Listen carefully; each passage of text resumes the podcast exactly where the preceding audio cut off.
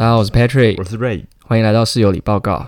哎，这次真的是很晚才更新哎，我们大概隔了快两周没更新了。有这么久？有啦，完全没有任何感觉。我每天都在数这个日子，就是啊，怎么办？今天又没有录音啊？怎么办？今天又没有录音？你现在你是业务是不是？不是，我交不出业绩，有一点点这种感觉，就是会觉得 Podcast 的初衷就是希望可以定时的更新，然后陪伴各位。可是就觉得，哎，回来的时候你也累啊，我也累，有时候又没有时间可以嘎在一起。就会变得有点挤不出时间，而且有时候我都是早上八点的课，我真的很佩服有一些 podcaster，他们是那种凌晨两三点录音，那真的是身体很厉害。我觉得他们可能本身就很多话喜欢分享，喜欢讲，所以对他们来说可能不需要特别去准备，他们就想到什么就可以噼里啪啦狂讲。不一定啊，说不定那些人讲的都是准备好的，你怎么知道啊？很多人是讲的时候很顺畅，但其实他们做了很多的功课啊。哦，也有啦。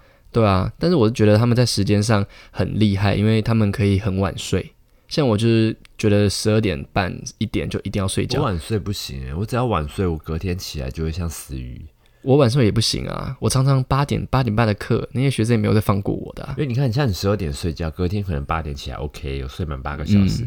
可是如果你往后推三个小时，你三点才睡，你隔天睡到中午还睡不饱哎。对啊，确实啊，所以才觉得很佩服那些认真在经营 podcast 的那些 podcaster，可以这么晚录音，重点是他们早上还有正职哎。而且其实很多人都很晚才睡，就是凌晨或者快早上才睡觉。是不是因为没有重量训练的关系啊？像我们平常都是一到一个半小时的，没有，我有两个小时哦，两小时的重训，基本上已经没什么有影响。对啊，你会需要很多的睡眠，而且熬夜是长肌肉最大杀手。对，对啊，所以有时候觉得啊，好想录，可是不行不行，要睡要睡了。对，所以就拖那么久。好的，那我们今天这一集 podcast 呢，其实也是一些生活琐事的分享。那在分享之前呢，我接到一个任务，就是我要来做一个第一次的口播广告。那这个广告其实是没有收费用啊，只是我一个朋友他叫迪克，然后他就问我说，哎，要不要尝试看他做一个口播稿，介绍一个电影？我就说好啊，那我试试看。我想先问一下你对于嗯贺岁片，你有没有什么印象？因为现在快过年了嘛。中破塞，中破塞不是贺岁片，我刚刚上网查，中破塞是父亲节那个档期 上映的。呃，不然有哪些？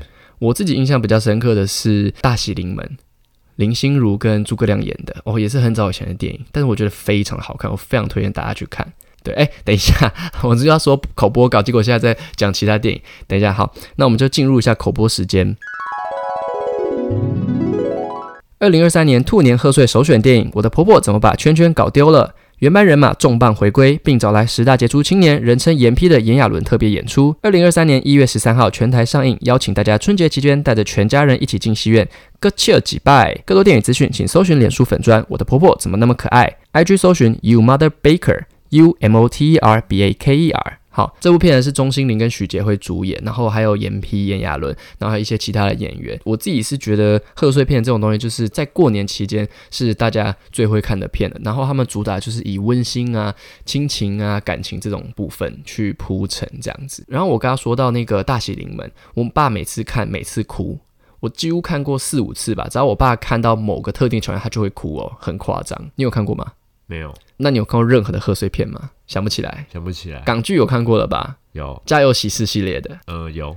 对，这其实它是差不多那个感觉。我很推荐大家去看我刚刚说的大喜临门，因为大喜临门是有一点点，他诸葛亮嫁女儿，然后嫁女儿是嫁到北京。他的女婿是北京人，就是在讲爸爸嫁女儿，然后希望女儿嫁得好，又不希望女儿受伤。然后在这个过程中，林心如也确实受伤了。那呃，家人怎么扶持他们，以及最后怎么有一个最完美的大结局？然后大喜临门有很多的大咖，像呃任贤齐啊、林俊杰都有客串演出。我觉得还还不错啦，我觉得大家可以去看，而且里面那个阿妈非常的好笑，骂脏话就是带三字经那种，就是很到底的。然后我的婆婆怎么把圈圈搞丢了？我刚刚看了一下预告片，我觉得蛮有趣的啦。所以大家在过年期间，如果你没有事的话，就可以到电影院看一下这部台湾的贺岁片。圈圈是什么？圈圈就是它里面的一个重要的东西，要去看才会知道。哦，我一开始还不会念，我还问迪克说：“哎，这是什么？”这样。好了，那口播结束了，我们就回归我们的正题吧。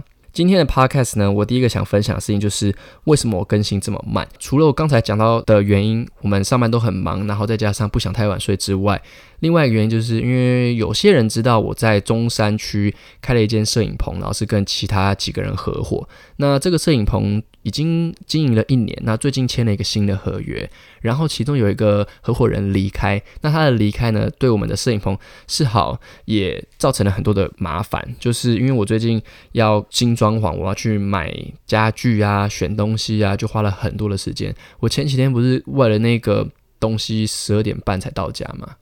嗯，就非常的麻烦。然后我真的是要在这边奉劝各位，如果你真的是要找人合伙投资开店的话，你一定要非常的理解那个人，最好是可以跟他有共识的经验。看过他，如果你们两个有意见不合的状况的时候，是怎么去处理的？我不是有跟你讲说我这合伙人的一些很奇葩的事情吗？对啊，这个的话之后可以再录成一个 p o c k e t 教大家什么样的呃合伙人就尽量去避免，应该说什么样个性的人尽量去避免啦。对，避免什么？避免跟他合伙。好，然后这件事情是真的花了我非常多的时间，嗯，我几乎两三天就要去一次摄影棚吧，在这个在那个，然后很多东西因为他摩托车没办法载，变成我就要开车，开车就会非常的麻烦，就你要找停车位啊，然后 如果你临停的话，又很怕被检举、被开单，然后就是你知道时间上会有很大的压力。然后我们还开车去 IKEA 载很多东西，总之就是这些事情有点让我呃真的是精疲力尽。通常早上八点起床，然后呃先可能回复一下厂商的讯息啊，然后看一下呃脸书粉砖跟 IG 粉砖有什么事情要回，然后就要开始处理摄影棚的事情，中间又要回去上课，上完课之后可能又要回去处理。我最高记录一天去了三次，我都觉得我那天到底在干嘛，很恐怖。怎么样？不是 不讲话什么意思？不是，因为我我有点迷茫。哦，你说我扯太远了是不是？对，你要表达什么？没有，我只好表达，在这个摄影棚，我最近花了很多的心力跟时间在处理它。哦，好，辛苦了。谢谢哦。不是啊，我是想跟你分享一下我前天去摄影棚的这个，呃，我做了哪些事情。我觉得我非常浪费我的生命。那一天真的是不顺到一个不行，我都觉得我自己到底在干嘛。那多不顺。就是那天我十点跟换锁的大哥约了时间要换锁，然后我就想说好，差不多我都九点左右到。为什么我要提前一小时呢？就是因为我们那个退股的合伙人有一些东西没搬完，那他又有一点自己不想搬，变成说我必须要先把它搬到阳台上，因为我不想要再占用我那边的空间，因为我还要做其他东西的利用嘛，所以我提早了一个小时到。然后你知道我光搬那些沙发。大汗淋漓，我都觉得天哪，我怎么那么命苦啊，很累。你知道搬到阳台，虽然那沙发没有很重，可是一个人搬，我还要把它这样拆卸，然后拆卸完之后就是组装回去，然后再放到阳台，再重新组装，就非常的累。然后锁也换完了，然后我还去倒了垃圾，嗯，因为我们垃圾就是那种很大那种蓝色的塑胶袋，所以我就工作室的垃圾。对工作室的垃圾，所以我就把那袋垃圾我就开车载，因为通常那个垃圾真的是很大到你摩托车没办法塞。所以我就是开车去丢乐色，然后开车丢完乐色的路上，我就想到说：天呐！因为我请师傅打锁少打了一把，我少打了一个电子锁。因为我们的摄影棚它是无人摄影棚，是给客人输入密码，我们会提前给客人密码，让他让他输入。结果我只给他我们的门锁，没有给他楼下的感应锁。那我就把车又开到摄影棚，然后临停，然后冲去那个师傅的店，打了一个电子锁，然后再把电子锁放进我们的钥匙盒里面，然后我就开车开车去剪头发。这目前一切都很顺利。结果我准备要离开的时候，我的另外一个合伙人跟我讲说，那个退股的合伙人有个东西没拿。那因为我已经换锁了嘛，所以他也进不去。然后我觉得靠，超烦的。好，那我就折返回去。我就很不想遇到他，所以我就用最快的速度，车停好，我就冲上去，把他的那个鞋柜又拿到外面来，然后把门带上，我就走了。没拿他为什么不下一次再拿就好了？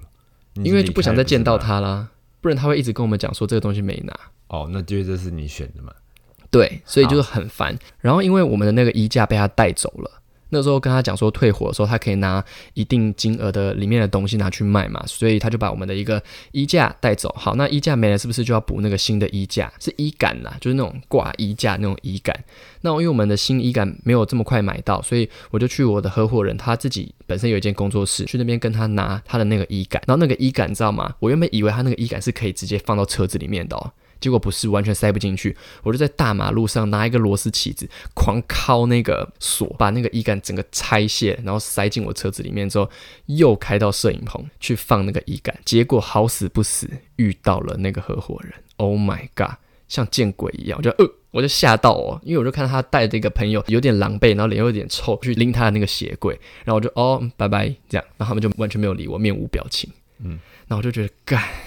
就是最好看的那一种，就是拆伙之后撕破脸，然后对再遇到的那个对，就见面的感感觉见面的表好烦，对，超烦。然后因为我六点有课，啊，怎么没有打起来？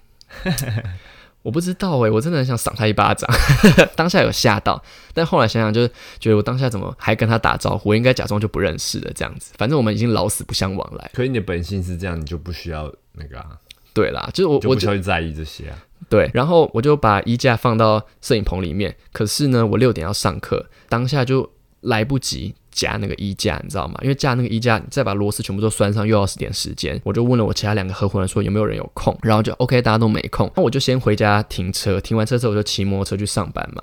然后上完班上到八点，我就问九点那个学生可不可以晚半个小时，变成九点半上课，然后我就在这个。一个半小时，又骑车冲回摄影棚，去把那个衣架架好，因为隔天有客人要用，再冲回来上课。你看我这天多累，多不顺，多可怜，而且回来的时候还下雨。Oh my god，我真的是累到一个不行。不讲话什么意思？感觉有些是可以避免掉的，但是你却要去做，对我就觉得一部分是我自己哦，因为你可以避免掉，就不会有这些状况啊。对我后来反省就觉得说，天哪，我人生真的是何苦？为什么我会忘记打那个电子锁？对啊，这感觉都可以规划好啊。对，然后就觉得哦，好浪费时间。可是最后 finally 事情还是做完了，只是你看我光这样子摄影棚，我开车去了两次，我骑摩托车去了一次，我每次去至少要一个小时，我花了多少的时间？就是也觉得好那辛苦为什么你不哦。干脆就避免？我的意思就是说，如果你这么累的话，那一天为什么你就不把后面的行程先稍微 cancel 掉？你说上课的行程吗？上课或是衣架、主衣架这些东西。不能 cancel 啊，因为隔天有客人要用啊，另外两个人没空，我就得去帮忙啊。那衣架为什么不提前买好？呃，因为来不及啊。为什么来不及？明明知道客人要用，为什么不提前半个月就准备？哦，你知道为什么吗？因为那个合伙人给 final 的时间是很后面，我们已经给他快一个月的时间，让他想说他可以带走什么，嗯结果他才最后几天，他才跟我们讲说哪些是他确定要带走的。我们衣杆即便买了，也来不及送到，所以就必须要我开车一趟去我另外一个合伙人的工作室拿衣杆。好吧，那这真没有办法了。总之，这个就是我那一天的行程，我就觉得真的非常的累。好险，现在已经告一段落了。十五号师傅就会进来开始整修，那过年期间我们不会开，然后过年之后油漆师傅就会来重新漆。我们预计二月重新开幕，所以到时候就会有新的淘宝的东西进来。然后我打算再拍一个 vlog 跟大家介绍一下我这个摄影棚。嗯，对，大概是这样。好，然后呢，最近我发现一个很奇妙的事情，就是我周围已经有四个朋友。的家人过世了，最近哦，就可能差不多这一个月内，然后我就有点小紧张，就是诶，我们是不是已经到了那种家人一个一个要离开我们的年纪？嗯，我觉得这样讲也不太合理。真的吗？对啊，因为什么叫做到了一个家人要离开的年纪？就是阿公你的家人啊是指谁？没有，就是一等亲，就是父母亲。哦，父母亲，啊是吗？对父母亲现在也顶多六十，我周围就四个了，让我觉得听到就会很 shock。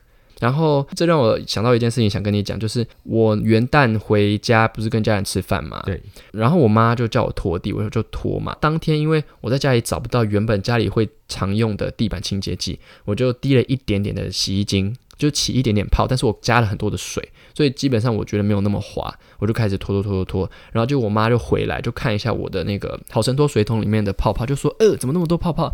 我就说哦我加了一点点呃洗衣精啊，她说你怎么加洗衣精？然后噼啪开始狂念我，然后我就说呃加洗衣精也不会怎么样，我个人觉得也还好吧。你觉得加洗衣精会严重吗？加洗衣精，看你的剂量吧。真的只加一点点，我就说真的没关系，然后就开始拖，我就不理我妈。拖完之后，我就再用清水再拖了一遍。在拖的过程中，我就立刻打开了冷气、电风扇，然后除湿机，然后让地板赶快干，因为我很怕地板会太滑。我们家的地板是瓷砖地，结果好死不死，我妈走到走廊直接大滑倒。头没有撞到地上，但整个人就跌倒，我直接傻眼。我爸就赶快去把我妈扶起来，然后我妈念我啦，就说我跟你讲吧，就是不能用洗衣精。我已经湿拖了一遍了，瓷砖有水就是会滑，而且我已经昭告全天下，你还是滑倒，那怪我吗？那我就好那你就听他的啊、我在想之后后，全世界跟我作对，连你也要跟我作对，是不是？不是，我就觉得之后他们就不要叫我做任何家事。而且那天很诡异，就是我在吃饭，地板还是有点湿嘛，对不对？那我妈就坚持她要拿那个干抹布，整个家擦过一遍，擦到干，就呈现一个局面，就是我妈在擦地，我坐在餐厅看电视、吃饭，我爸也跟着擦。你说是同一天吗？就是妈妈滑倒之后，对，同一天，她花了差不多三十分钟把我刚才拖过的地方全部用干布擦一遍。然后我就觉得，为什么不能大家坐着好好吃个饭？妈妈跌倒怎么样吗？当下他没事啊，他没事，她没事，只是就滑倒。对，只是滑倒。真的是理念不合的时候，吼，不要叫我做任何事情。他会觉得你怎么做都不合他的意，都不是他想要的那个样子，会去操控你。你做不好就要被念，那如果做不好又让他遇到像这个，他不小心跌倒，又会怪到我身上。所以以后我回家都不会洗地，我跟你讲，不会拖地。你以后回家的时候要做任何家事前，都要先声明，免责声明，叫你要甲美先跟他们讲说切结束就是我没有，你就说我现在要做，会使用哪些道具，使用哪些清洁剂，嗯，嗯，他们都同意之后，你再试做这样子，总之这件事情就是也是跟你分享一下，我就觉得好烦，让我就是回去都是吃惨了，让我回去。吃饭，对啊，都很大压力耶。啊那个滴滴上次给我用那个什么洗衣精，根本拖地，对。还有滑倒，你看对你看，你还在那边看电视，在那边笑，他又打电又要打电话跟各种亲戚讲说，哦，他们上次有一次怎么怎么怎么滑倒。总之这件事情就是发生了，那还好我妈没事，这样。对啊，还是关心一下妈妈，毕竟如果是她的话，当然很容易会把这两件事情想在一起一。定会啊。对啊，好，然后第三件我想跟大家分享的事情就是，我很常吃 Q Burger 的早餐。然后我们家附近一间 Q Burger，我觉得非常的奇特，就是他们有一位专门接待跟点餐的人员，每一次我跟他讲什么，他都点不对，我都把字写得很清楚，是给他看的那一种，我会写在菜单上用中文表达。然后他还是点错，然后后来我就觉得太奇特了，我就开始默默观察那个店员，我就发现原来那个店员之所以他记不住我点的东西，是因为他同时做太多事情了。我跟他讲这个点餐的时候，旁边有人跟他讲说：“哦，我来几号，我要来拿电话订的餐。”同时右手边他的那个厨师们就是说：“哎，这个好喽。”我就觉得应该是这个原因导致他所以你觉。得他应该在点餐的当下，就是完整的帮你 order 你的单，再去听别人讲话。对，我觉得台湾有一个很奇妙的特性，就是如果我们今天都在排队，你有没有遇过那种你明明就跟着在排队，下一个是你，可是有一个客人他可能只是想问个什么，只是想拿个东西，就会想要插在你前面先讲先问，不排队。你有遇过这种状况吗？我没有遇过这个状况，但是因为我跟你一样，我们点餐的时候比较龟毛，就是可能会不想要加酱，或是不想要加一些调味料，然后我都会跟他特别讲说，我不要加这个，不要加那个这样子。嗯然后因为现在台湾都是 POS 机嘛，所以你只要点出来的东西，你就会看到它的明细上面有写不要酱，然后什么不要什么东西。对，然后只要我每次点完的时候，我都会特别看他那个明细里面有没有达到我要的明细，我才会离开。我不会就是跟他讲完我就没责任，哦因为你跟他讲完，他又做错，你又不爽。对，那你不如就自己做好第二层把关，你也不用去气他，因为人家就做错，不然你要，不然对。你就只能再叫他做一次啊，你干嘛浪费你这个时间？对，确实，总之那位点餐的人员他就会，比如说我跟他讲到一半，然后旁边就有个人突然跑出来说，可能是 Uber E，就说三二五号，然后就说三二五号来看一下，哦有来给你，或者是说呃点餐到一半三个荷包蛋好了，呃那几号你的荷包蛋好了，那开始狂找那个号，然后对应他的剩下的餐点这样子，然后包起来给他，然后再回到我这个地方来。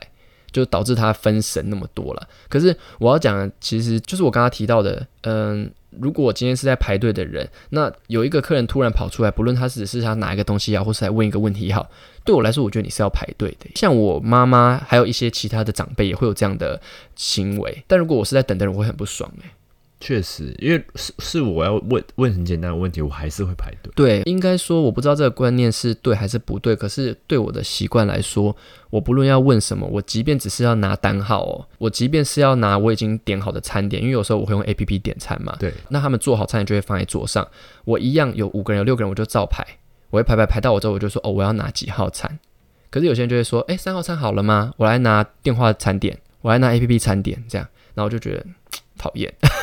那怎么办？有时候我真的很想说，请你排队，那你下次试看看，我会被打，你再跟我讲结果。我会被被打因为。我们不知道啊，所以我想要你实验看看，跟我们讲，跟我们分享嘛。就说不好意思，我在点餐，你可不可以稍等一下？我知道你要拿 A P P 点的餐点，但是现在是我的时间，It's my time，请你排队，谢谢。嗯，可以。我跟你讲一个观，一个很一个很简单的观念，你就跟他讲嗯说，立场坚定，态度委婉，他哦没办法对你怎么样。笑笑的这样，对，笑笑的，怎么不打笑脸人？伸手不打笑脸，就他直接一巴掌打下去，直接转三圈，高腰。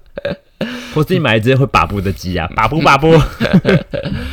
不过我觉得 Q Burger 那一间店真的是人手不足啦，人手严重不足。我。印象中 Q Burger 都蛮多人在里面的，超就是他们的多。柜台很小，然后里面塞十个人，我上次周末我不知道他们怎么过的、我我上次周末可能十点多，你知道十点多就是大家刚睡醒去早餐店点东西，人最多的时候，我点了三颗荷包蛋，我等了三十分钟，我后来就直接走掉了，因为我去旁边的全联买东西，买完回家煎煎比较快，我钱也没有退，我就是不要了，就是太浪费时间了，是假日，哦，这个你也要学乖，因为假日的时候，因为你知道我我习惯就是我会早起吃早餐，嗯，对我就是因为早起吃早餐，尤其是假日的时候，我嗯。光等早餐就要等半小时了，对，那又只给自己一个小时的时间吃嘛，嗯，那我可能骑车到早餐店再去上班，中间只有一个小时，我就要等半个小时，我只剩不到三十分钟可以吃，嗯，所以只要是假日呢，我都要先点好，对，我都要用 app 先点好。我觉得 Q Burger 的 app 很不准哦。有一次我也是用 app 点好，然后我就照我指定的时间去拿。Oh my god，多让我等了二十分钟哎。哦，那这个对，确实这个就要调整。对，因为 Q Burger 真的是很忙，他又接 app 的单，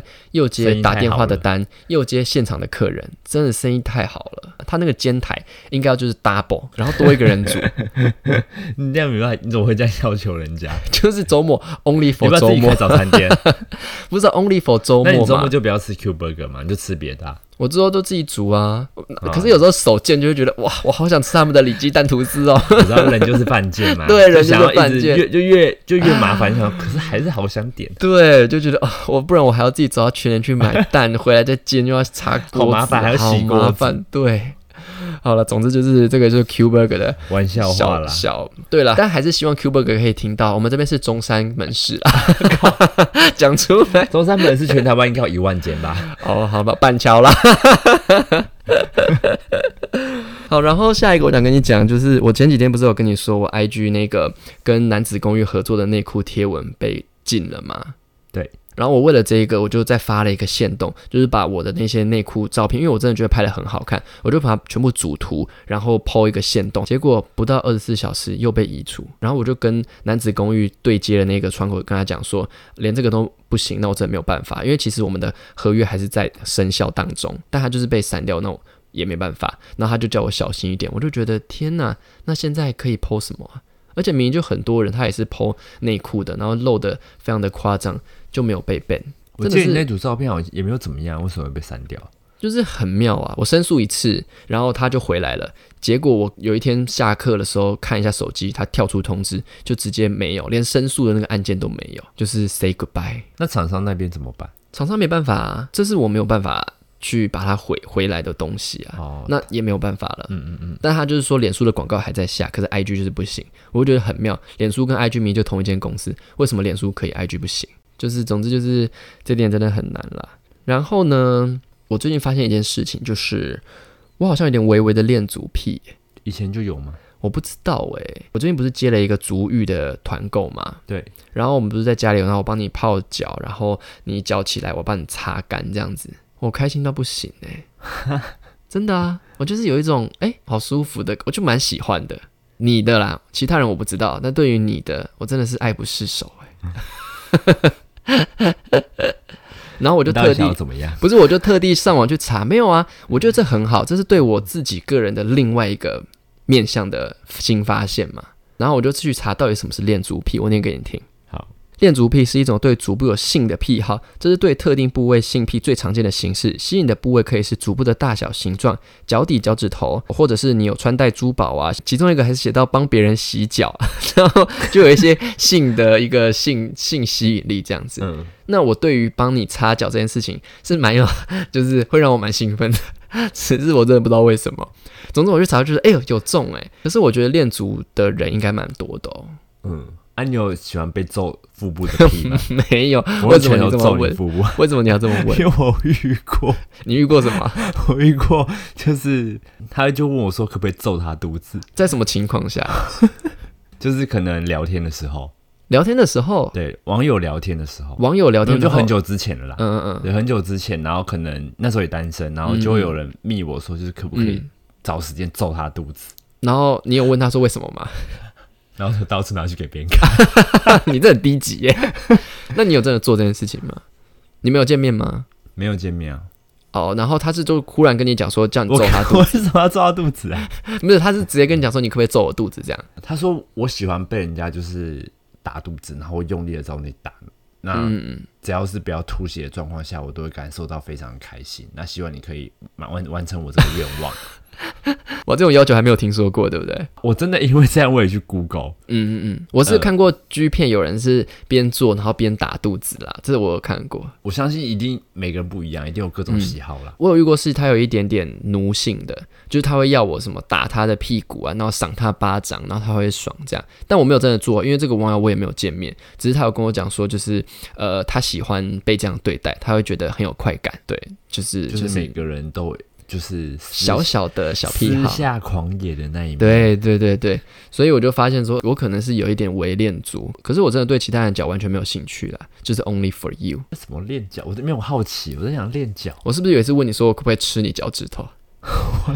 我直接吓死，我直接离家出走。会不会这件事情讲出来之后，我就会疯狂收到各种脚的照片？在此先说，我只是 for Ray 的脚，OK，其他人就是不用传脚给我。各种高矮胖瘦的脚趾，对我真的觉得脚趾是性感的啊、而且这种东西好像从以前那个裹小脚就算是一种恋足癖嘞、就男人会喜好像欢女生，多少都会有一点呢、因为像男生喜欢看女生的腿啊，我觉得好像是程度哎、嗯，因为有些人就只是想单方面想看她背面的腿而已，就觉得哎、这个人腿还蛮漂亮的。我好像也不知道从什么时候开始有点害羞，在公众场合露脚趾头。以前我做捷运的时候，我还会敢穿拖鞋，后来我就不敢了，我就露脚趾头，我就不敢在大庭广众下露脚趾有点头，裸露嘛。就会害羞哎、不是那种觉得自己脚趾头丑就不想露，是那种呃好害羞，就是很像只穿内裤我的感觉得这我也相信，嗯嗯，因为越来越多人有时候对，真的我有听过有些人穿那个拖鞋走在外面的时候，他们会一直遮遮掩掩，就是不想要被看到。对对对。可是我以前不会，不知道从什么时候开始，哎、可是我搭捷运的时候，我都会看人家的脚趾甲有没有剪干净。嗯，就只要有人穿拖鞋，我就会有意无意的去瞄他，那你顺便瞄他有没有把脚趾甲剪干净。如果没有，我就直接当场呕吐。哎、你的脚趾头干净的标准很高哎，因为刘展瑞是会把指甲剪得非常里面的。我每次看剪那个指甲，跟你指甲长度就会觉得很恐怖，因为你已经是剪到快接近肉了，你知道吗？嗯，我都剪很里面，就这个蛮可怕的，因为你有时候在拿东西或者在走路、跑步干嘛的，你只要稍微歘一下，对稍微就是跟地板做个摩擦，直接见血。对啊，你干嘛、从以前到现在，我就是把指甲剪得很里面。剪到很里面会让手指头很不舒服哎，我有一次我刺痛痛的。对，有一次我剪到很里面，然后那时候又冬天，嗯，然后我就发现我的指腹间一直在渗血。呃，不过我蛮常看学生的脚趾头，因为我都要帮他们量 in body。我时不时会稍微瞄一下学生的脚指甲有没有剪干净，然后如果是那种脚指甲非常长的，我就会小小的觉得他这样安全吗？我是出于我是出于一个关心的角度，不跟美丑说脚没有关系没有剪吗？对，因为我们在做训练的时候，比如说我们做呃深蹲、硬举，或者说呃弓箭步蹲，它是会往前冲的。嗯，那如果你脚指甲那么长，是不是容易受伤？脚趾甲倒插之类的，然后那就觉得人家的暗器啊，你干嘛管人家？你是说，如果他做攻击的时候，就会拿出来，然后就狂刺人，对啊？他就直接就稍微就是 踹一下脚跟，嗯然后那个指甲就是从鞋子里面喷出来变暗器。我觉得蛮多男生脚指甲不会剪干净的，女生的话，通常脚指甲都是擦指甲油，所以他们不会留太短。还有那种就是手指、小指的跟无名指的指甲会留比较长，嗯嗯，那个我也不行，哦，你说专门留一节吗？留一截。有些人是说防小人，防小人是习俗吗？防小人好像就是一种民间传说吧还？是就是如果有人攻击他，就立刻伸出小指头把人家喉咙划破？我觉得不是诶、你有没有发现，尤其是那些师傅们，比如说油漆师傅啊，或是那种工地师傅，最喜欢留那种指甲。我们的公务也有，他们哦，他们就专门我在想，应该是挖鼻孔的鼻屎。这么实际就对了。对啊，哦，OK OK，, 你就可以有一个指甲，你就直接塞到最里面，把鼻屎直接从最里面直接抠出来，所以爽。只有指腹就没有办法抠鼻屎是吗？比较不好抠，不好抠，你会变形，鼻孔会变形。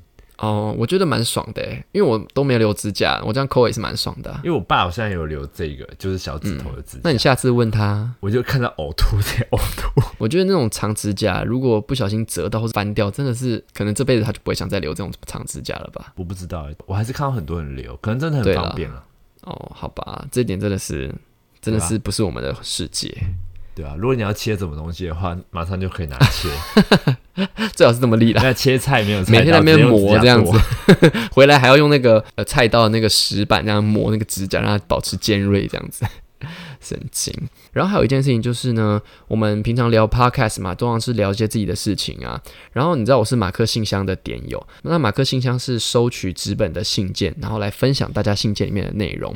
那我想说，还是我们来做一个类似的，不过我们不收实体信件，我是开了一个 Gmail，那这个 Gmail 的名称我等下会跟大家说。大家如果有空，你可以把你一些想分享的事情。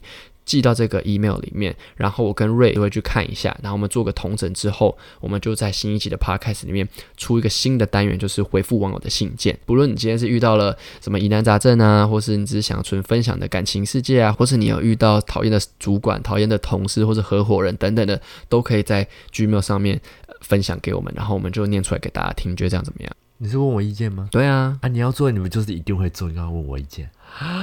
I'm sorry，我没有那个意思。其实有，因为我没有啦，我觉得可以啊，这蛮不错的。嗯，那你就直接这样回就好了。我喜欢扇你两巴掌，说哎，没事没事没事。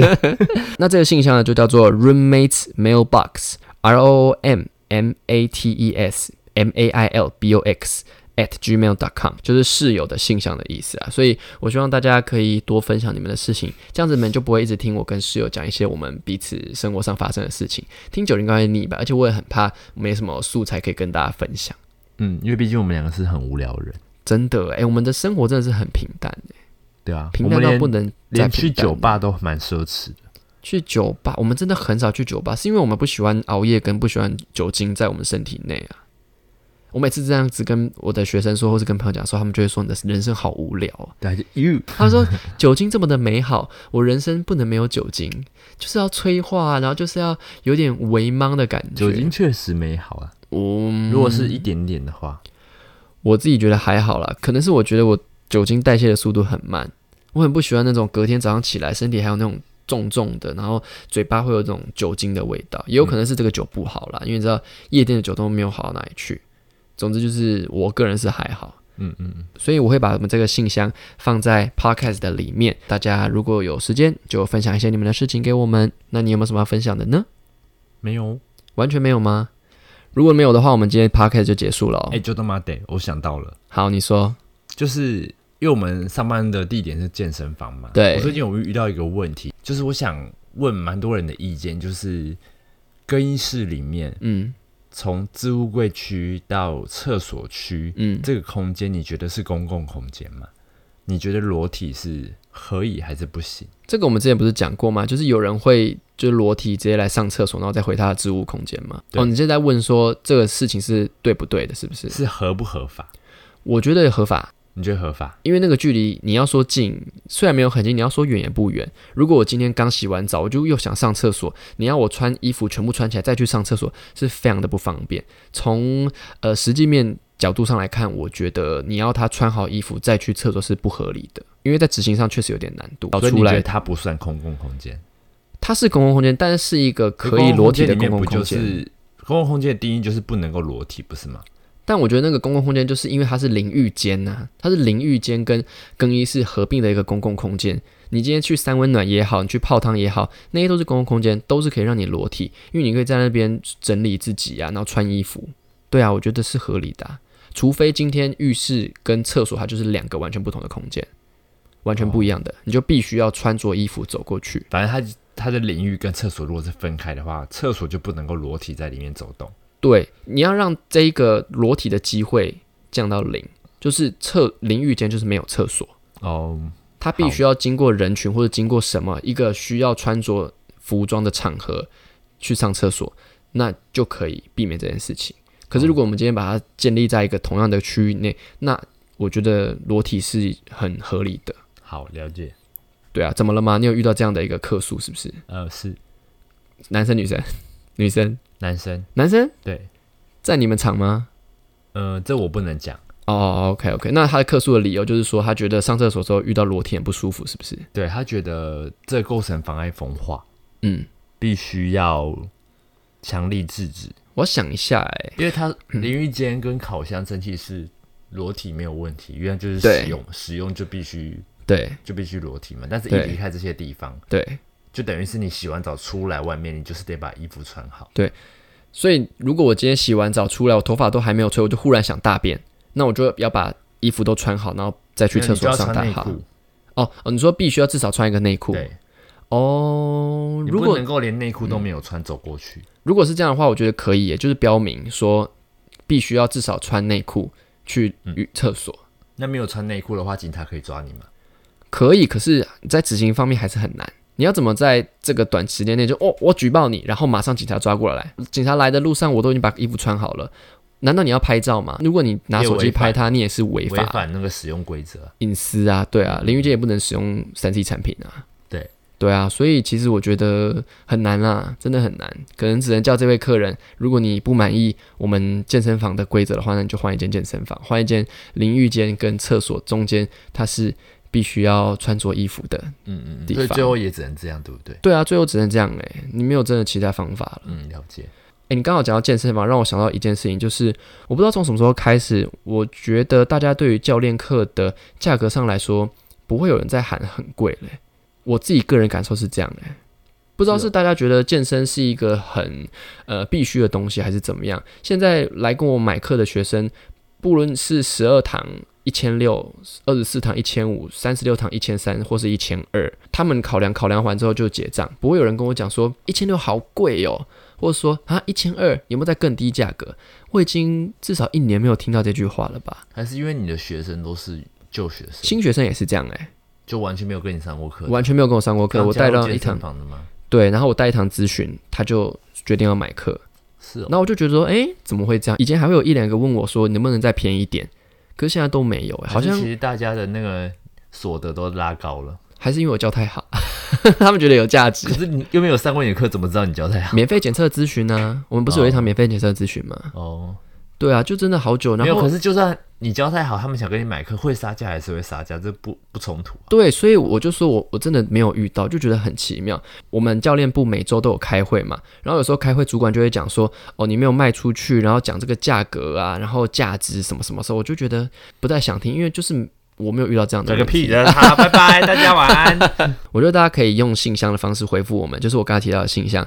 你们觉得教练课一个小时一千六很贵吗？或是一个小时一千二很贵吗？呃，让我们知道一下。或是你可以写说，就是你觉得一堂课多少钱是合理？啊，懂。那你有没有其他要补充的呢？没有喽。好，那我们这集 p o c a s t 就到这边，欢迎大家踊跃投稿到我们的室友里信箱 roommates mailbox r o m m a t s m a i l b o x at gmail dot com，分享你们的心情，分享你们的琐事，分享你们的爱情，分享你们的各种价值观。那我们下次见喽，拜拜，拜拜。